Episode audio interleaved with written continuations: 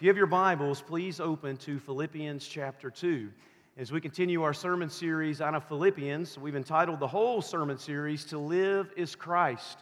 Paul is writing to the church at Philippi in Macedonia, a church that he had founded some 15 years earlier, and Paul is in prison uh, awaiting trial before Caesar as he writes this letter to them. And as we come into chapter 2, we're going to be looking today at verses 12 through 18 and I'm going to give you the context. If you weren't here last week, we looked at the famous Christ hymn of Philippians 2 5 through 11, where Paul says that we are to have the same mind that Christ Jesus had when he came. To, when he came from glory to earth. Paul says in verses 5 through 11 of Philippians 2 that Christ, in his pre incarnate glory, chose to humble himself, to leave heaven take on a human form, and then that he further humbled himself by becoming a servant. And then he further humbled himself by becoming a servant who was obedient even to death and death on the cross. And then that, that Christ hymn ends by saying, For that reason, because of Christ's self humiliation, because of the mind that was in him, because he chose to humble himself, because of that, the Father has chosen to exalt Jesus and to give him the highest place, to give him the name that is above every name. And then there is coming a day, it says at the end there in verses 10 through 11, there's coming a day when every conscious being and creature in all of the cosmos will declare and confess that Jesus Christ is Lord to the glory of God the Father. Now, in our text today, as we shift to verses 12 through 18, Paul is going to begin by saying, therefore. That's super important. He says, therefore, in light of everything that you've seen in Jesus, in light of seeing him count others as more important than himself, in seeing him lay down his own rights and his own privileges for the glory of God and the good of others, in light of seeing his humility in light of God's plans, now you have to work out your salvation with fear and trembling. In light of everything that you've seen, you have to do that. Now, Paul is going to tell the Philippian church to work out their salvation with fear and trembling in light of Jesus. Now, he's going to do that by telling us that there are several assurances that we have. That's why we sang Blessed Assurance. There are several assurances we have in Christ and then there are several evidences that should be plain to the world of Christ's transforming power in our lives. So let's look there, Philippians chapter 2, verses 12 through 18. This is what Paul says. Therefore, my beloved, he loves the Philippian church. He says, Therefore, my beloved, as you've always obeyed, so now, not only as in my presence, but much more in my absence, Work out your salvation with fear and trembling. For it is God who works in you, both to will and to work for his good pleasure.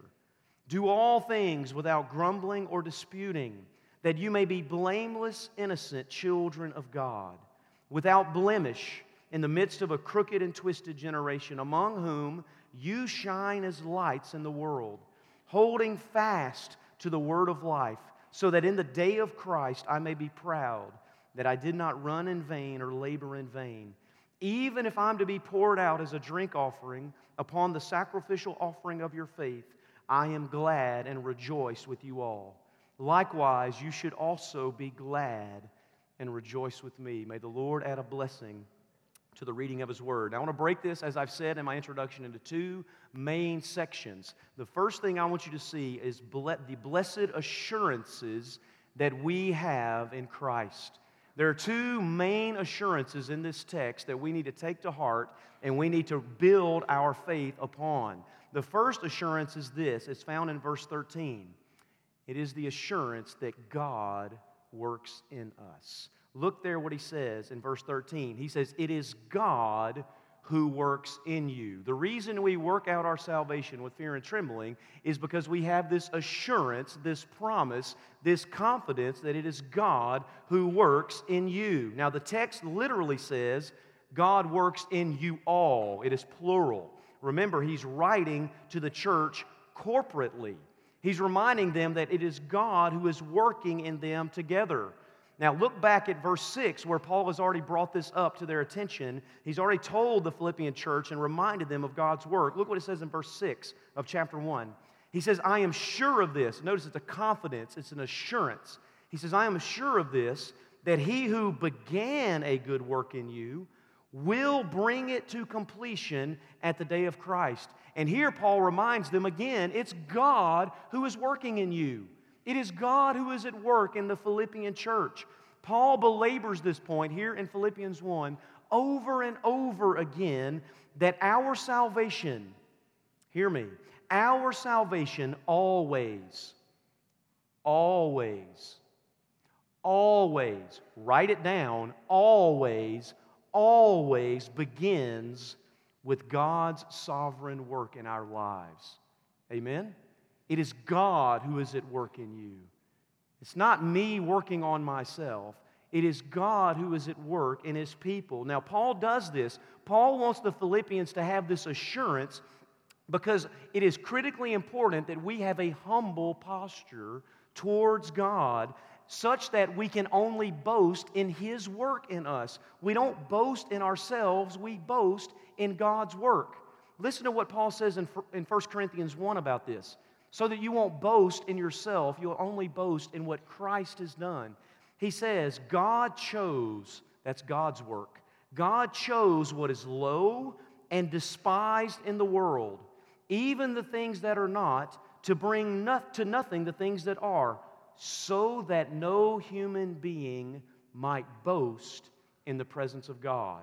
And then he says, and because of him, because of God's work, you are in Christ Jesus, who became to us wisdom from God, righteousness and sanctification and redemption. And then Paul repeats, so that as it is written, let the one who boasts boast in the Lord. So, what does this teach us? This teaches us that God is the primary actor. God is the primary worker. It is God's work. And Paul's point is that we have the assurance that God is the one who's at work in our church. He is the one that will save us. God is the one who will transform us. And then look at verse 13, what Paul adds. He says, It is God who is at work in you to do something. He says, It is God who works in you all, both to will and to work. Why? For His good pleasure. God works in us both to will and to work for His good pleasure. And this is what that means. What that means is that every desire you have to honor Christ, every longing you have to grow in Christ, every desire you have to pray, every yearning to read God's Word, every want in your heart to honor Christ, to praise Christ, to share Christ, to put sin to death, to humble yourself, to die to pride, to give generously, open handedly, every yearning you have to serve others, every longing to minister, every impetus to obey Christ's commands is a God given desire based on God's work in your life. None of those things comes from you. Those, that is the working of God's Spirit in your heart. God is working in us all to produce His will and His desires. They don't come from us. You know why I know that? The Bible says there's none good, no, not one. There's not one who understands. Nothing good comes out of us naturally.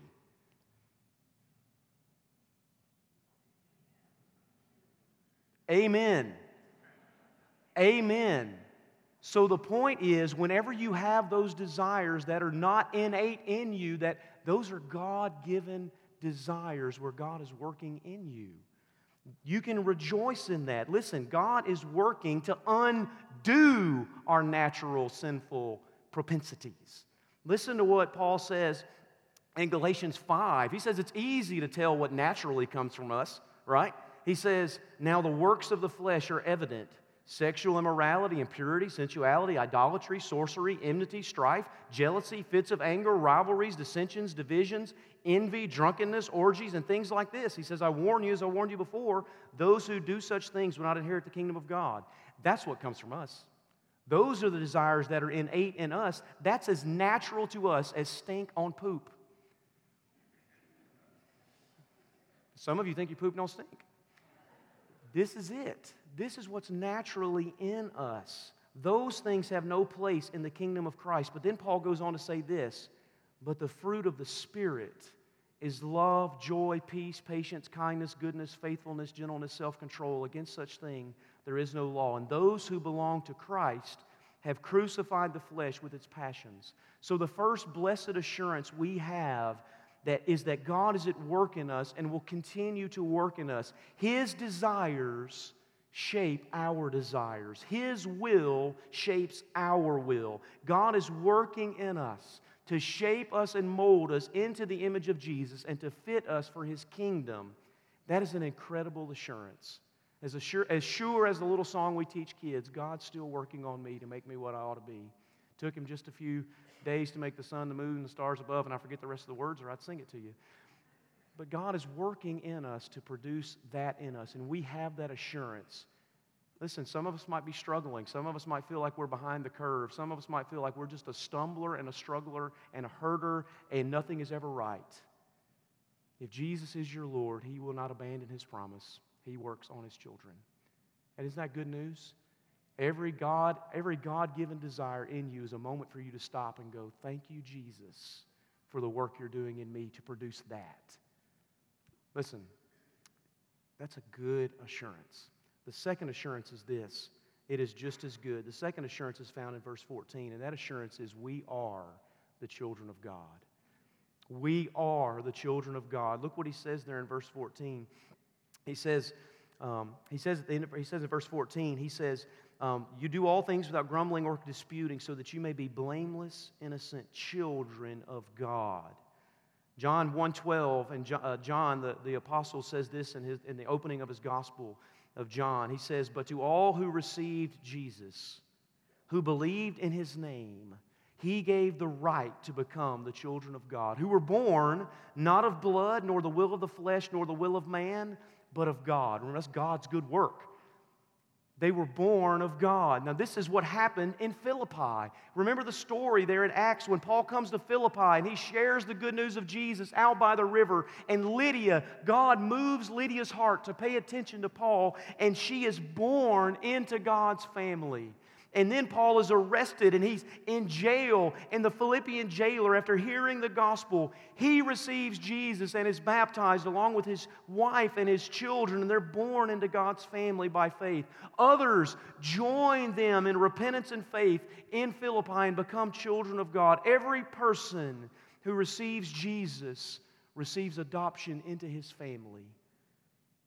That is an assurance. 1 John chapter 3 says, See what kind of love the Father's given to us that we should be called the children of God, and so we are. I am who you say I am. Not because of any innate goodness in me, but all because of the sheer grace of God found in the gospel. That is an amazing assurance. So, the second assurance we have in Christ is we are His children. We have a loving Father. We have a good Father. We have a Father who will not fail and cannot fail.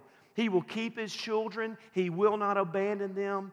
His grace, grace has brought us safe thus far, and His grace will lead us home. Those are the assurances we have in Jesus.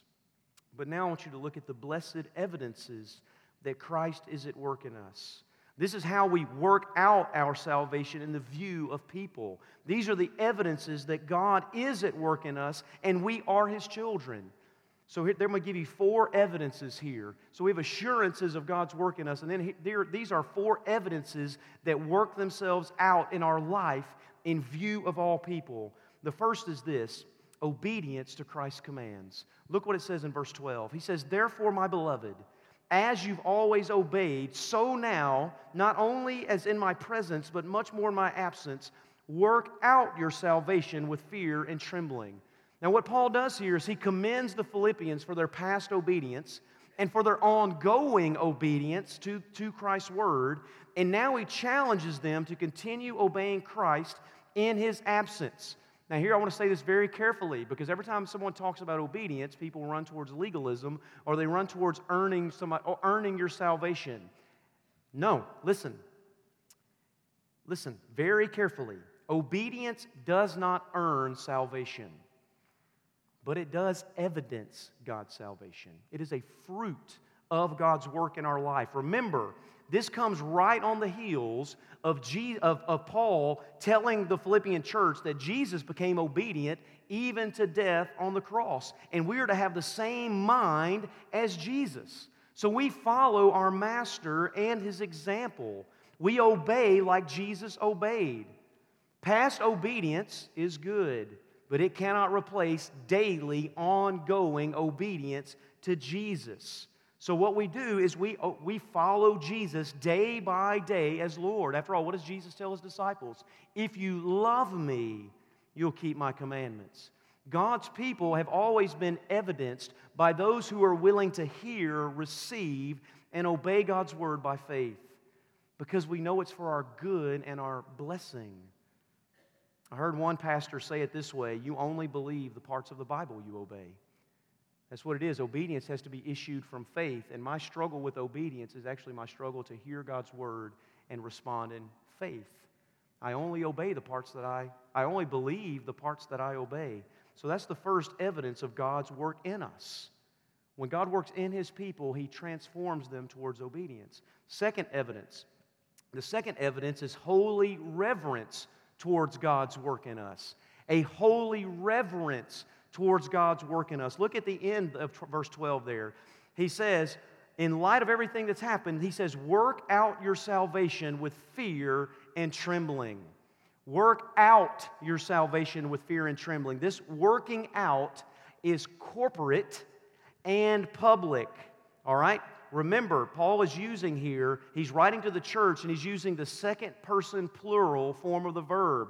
You all work out your salvation with fear and trembling. He's saying, all of us work it out together. Paul's point is that we do this in view of the world. Listen, the church is Jesus' idea. Jesus died for his people in order to redeem for himself a people who were zealous for his name and for his renown and for his glory. So the church is meant to be a visible testimony to the world of God's saving grace in Jesus. That's why we're here. We're to be a visible testimony to the world of God's saving grace in Jesus. But I want you to pay very close attention to Paul's terminology. Pay attention to the prepositions here. Notice what Paul says we work out our salvation. He does not say we work for our salvation. That is a very different preposition.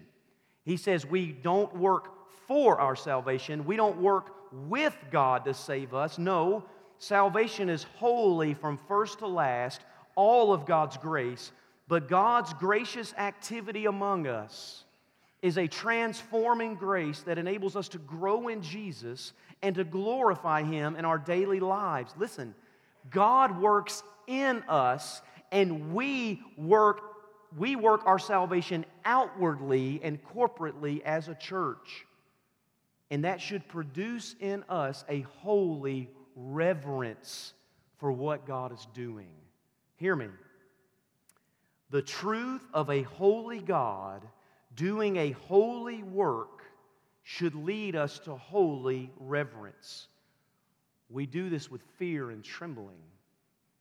Now, Paul isn't trying to produce anxiety in us or fear of failing because if you understand the gospel, you understand you're a sinner first, from first to last, and you're going to go to you're going to go to heaven in spite of your sinfulness. It's by God's grace. So Paul isn't producing anxiety. What he's trying to produce in us is a reverence towards God's transforming power.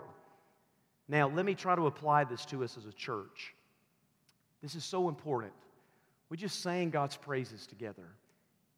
Think about what, what this means this holy reverence towards God's work. When we gather as a church body here on Sunday mornings and we sing God's praises, when we celebrate communion, which we will do next Sunday, and we open God's Word together, we have to come into this place knowing that God is at work among us. And He works in us. And we evidence that work by how we respond to God. We prepare our hearts for worship. We repent of our sins and we pursue holiness together. We love one another in light of the gospel. We forgive one another as Christ has forgiven us. We dare not come here, hear me. say this especially to um, those that might have this temptation. We dare not come here and distract our brothers and sisters from God's holy work in our lives. We dare not do that. We dare not treat Sunday worship as trivial or unimportant or boring. At the same time, we also dare not add unnecessary barriers of formality. We come to meet with Jesus and be changed by his grace. Is that why we're here? We are here not because the preacher's good or the music's good or because I don't have anything else to do or because I'm just giving mama time to cook dinner at, before I come home for lunch. We're here to meet with Jesus and be transformed by his grace. That's, that should produce in us a holy reverence. Not a format, not for, where everything's formal, but where we're here with sincere hearts. Jesus changed me. And then, thirdly, this is the third evidence living joyfully and blamelessly under God's sovereign purposes. We should have this evidence of living joyfully, you should write that down, living joyfully and blamelessly under God's sovereign purposes. Look at verses 14 and 15. This is where I will begin to step on everybody's toes.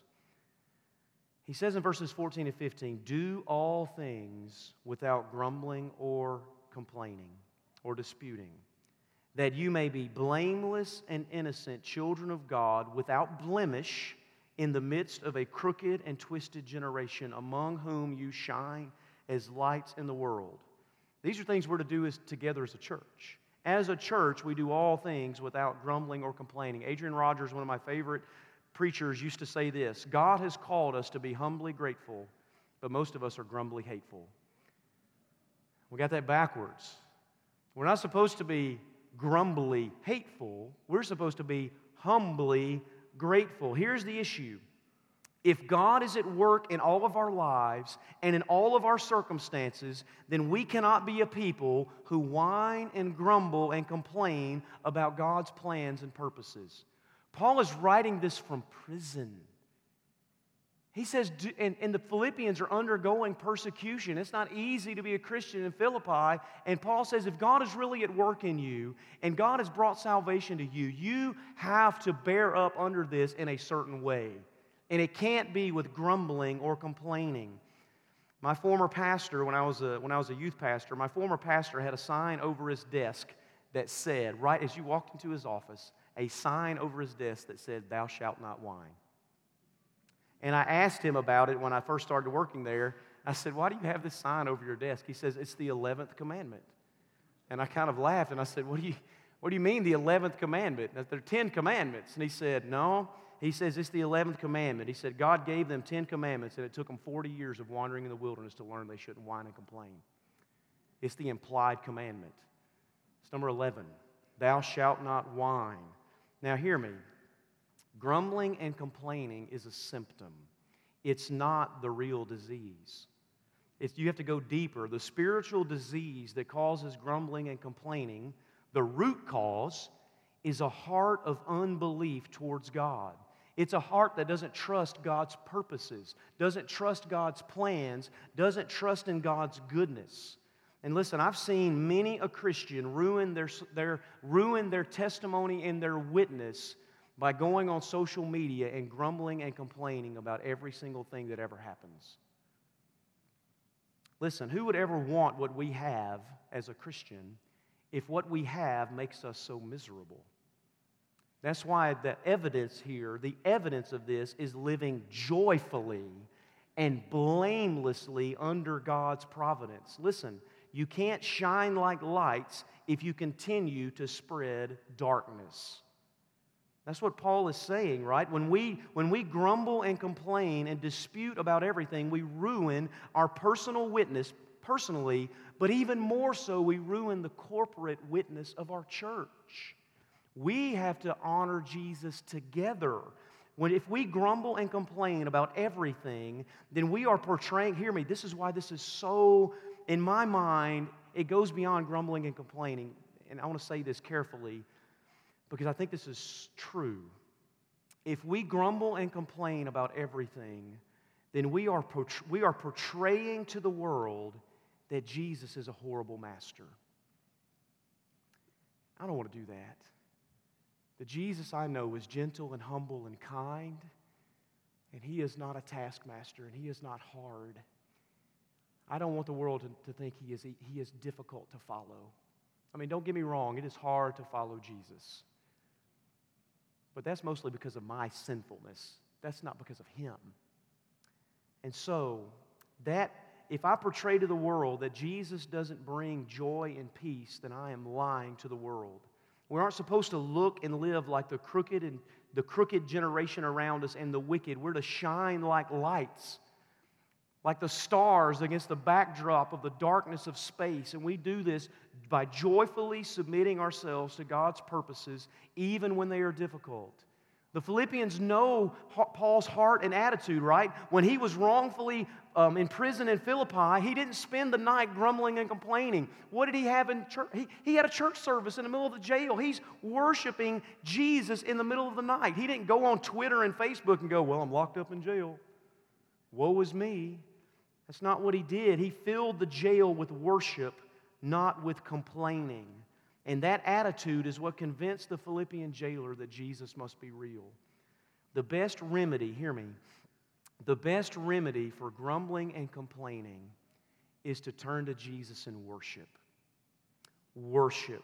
Remember Job's response The Lord gives, the Lord takes away. Blessed be the name of the Lord. No matter what difficulty I'm going through. How can we do this? I think the answer is in 1 Corinthians 9. Paul says, Do all things for the sake of the gospel. So instead of doing all things with grumbling and complaining, I do all things for the sake of the gospel. Ask yourself this question before you react, or before you post, or before you tweet, or before you respond. Ask this question Does my attitude here, does my response to this situation draw people closer to Jesus or push them away? If you can't answer that question, then I would say, don't do it don't do it.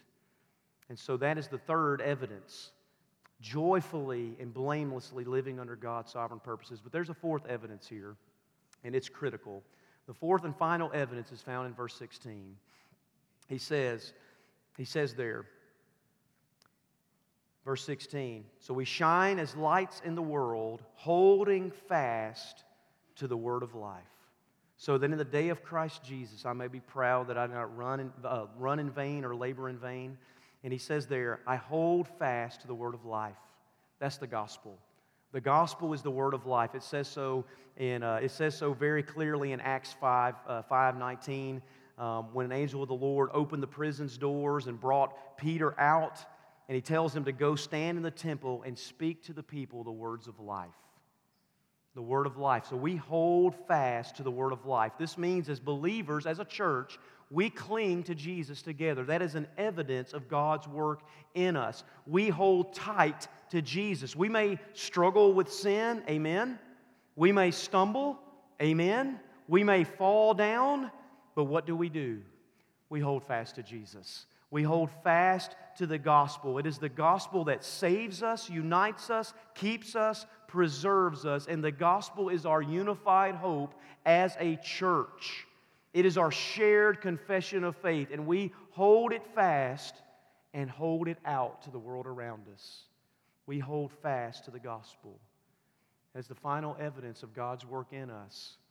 When, when, when God is at work in a church, then you see these things working themselves out in our midst. This is us working out our salvation in view of the world. Now, look at verses 17 through 18 as I close, as I wrap this up. Verses 17 and 18, Paul says this He says, Even if I am to be poured out as a drink offering Upon the sacrificial offering of your faith, I am glad and rejoice with you all.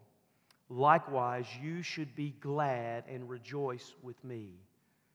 Paul says this. This is a very listen to Paul's heart here. Listen to the mind of the mind of Paul, which is also the mind of Christ. Paul says, "I will gladly, like Jesus, give up my life for your good. I'm not going to grumble and complain about it. I will gladly sacrifice myself for your faith. That is not even hard for me. Instead of complaining about it, I am going to rejoice.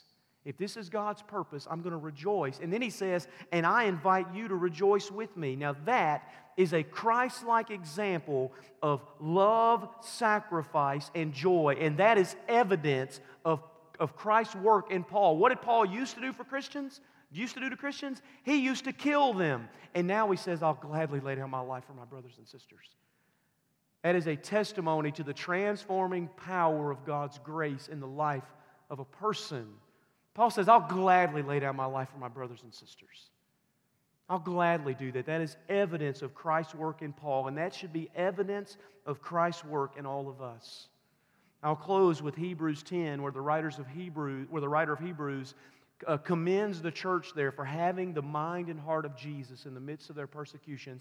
And what they do is they hold fast to the hope they have in Jesus. It says in Hebrews 10, he says, But recall the former days when, after you were enlightened, when you were saved, you endured a hard struggle with sufferings, sometimes being publicly exposed to reproach and affliction, and sometimes being partners with those so treated. And he says, For you had compassion on those in prison, and you joyfully accepted the plundering of your property since you knew that you yourselves had a better possession and abiding one. He says, Therefore, do not throw away your confidence, which has a great reward. The confidence that God is the one at work in us, both to will and to work for his good pleasure. This morning, as I close, I'm going to pray and then we'll move into a time of invitation. But I ask you to pray with me right now before we get offline. Father, we ask that your word right now has been spoken clearly, truthfully, carefully. But Father, I pray today we walk out of this room with, with the assurance that Jesus is our Lord, that you are at work in us, and that we are the children of God. And Father, that only comes by placing our faith in Jesus. So, Father, I pray for those in the room that might not have ever repented of their sins and placed their trust in Jesus. I pray you would speak to their hearts now and draw them to Christ. And for those of us that are sure of our calling, Father, I pray that your transforming power will work these evidences in our lives. Father, so that the world will see the glory and grace of Jesus in our lives. We ask this in Jesus' name. Amen.